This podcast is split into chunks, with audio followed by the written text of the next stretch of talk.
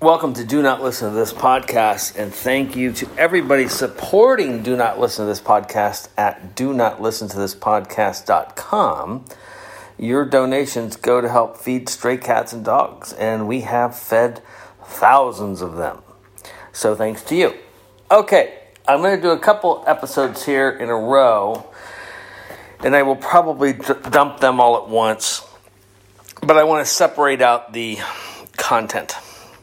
This one is going to be about social media content creation and what you need to know, some of the basics, right? So, if there's one thing I want you to take away from this episode, is that when it comes to social media content creation, front load, front load, front load, front load, front load, front load, front load your message.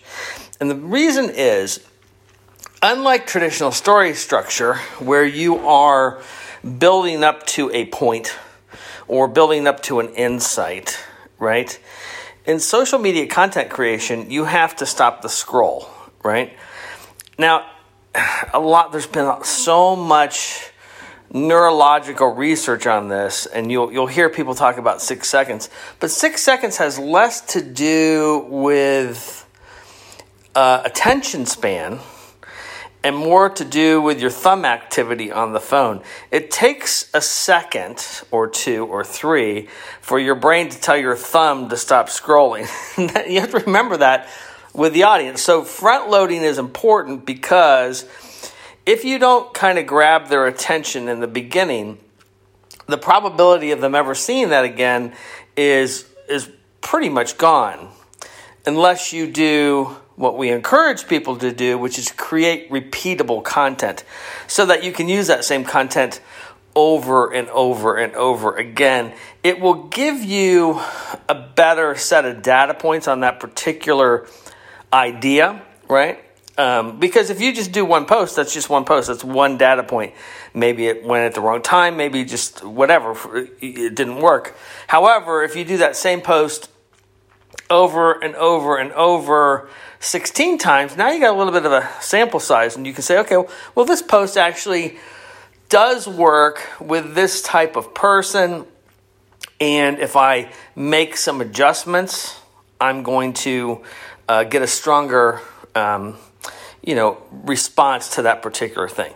So let's get into some common problems we see with, you know, clients that we work with and also, these are problems that we've run into over time as well. So it's not, you know, there's no, uh, there's no better than approach here. This is just more like, let me give you the scoops. Okay. So, one thing that I think is really important to remember is that time is your friend. If you are consistently putting out messages over a period of three months, six months, nine months, or a year, or multiple years, that's what builds trust, right? If you are just trying to get a quick fix, you know, trying to make it all happen in, you know, one day or three days or one month, even if you do succeed at that, all you've really done is created a distrust between yourself and the other potential customers that didn't fall for whatever you were uh, trying to hook people in on. So, remember that you have to be honest with yourself about what kind of content you're trying to create.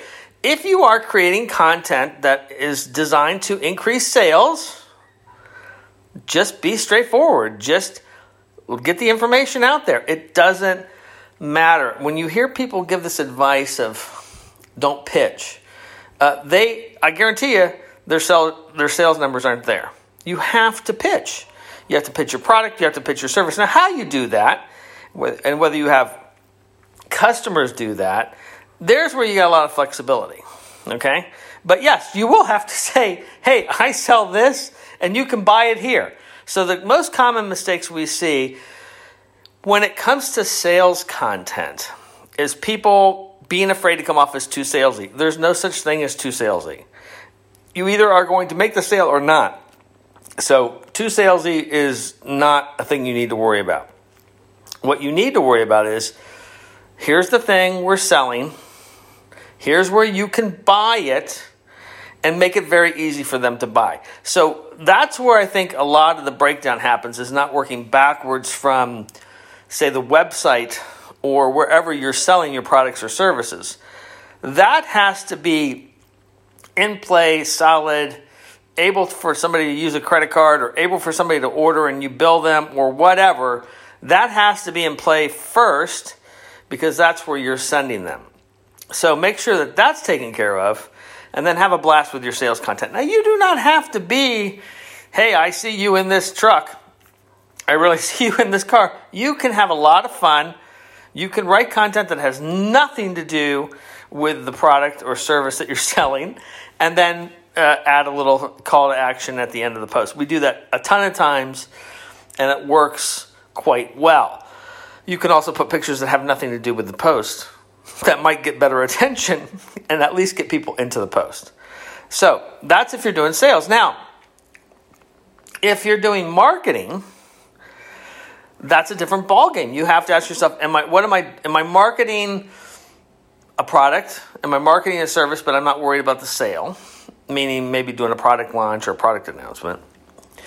And the easiest way to do that is just still have the product or service available for sale, but give do uh, gamify it and give away you know give away contest it and give away some products or services in the beginning to early adapters because you need to do that to fine tune the product and the service anyway and you will the early adapters and the people that want free stuff are not going to be for the most part are not going to be paying customers um, or they are going to be paying customers and they'll just receive it as a bonus to being a paying customer. Now, are you trying to grow your audience? Here's another one where people make a big mistake. They think, okay, I'm going to grow a hundred thousand, a million, whatever. That's fine. However, that doesn't work the way you think it does. So you can have a hundred thousand subscribers, but none of them are ever buyers. So who cares? What you really need to focus on is marketing towards people that are going to buy your product or service, or if you're looking for a job that are going to, you know, offer you a job. So, when it's marketing, you really have no rules of what you do with your marketing. You can go all the way across the board. All you're trying to do, though, is emotionally connect with the audience. So keep that simple. What's the one emotional connection that you're trying to make? Make it and then give them a way for them to you know continue to engage with you whether that's signing up for a mailing list or whether that's emailing you or whatever that is okay so that's what i wanted to chat about yes we have some products and services to help you we actually just introduced a sales plan a marketing plan and a business plan for social media and we price them all at $50 each so uh, the link for that will be in the post, but uh, you can get the help you need at the price that isn't going to break your bank, and you can get on path. Okay. Uh, thanks for listening to this episode, and I've got another one coming up on social media management next. Don't forget, visit do not listen to this podcast.com and donate. Help us feed stray cats and dogs. Thanks for listening.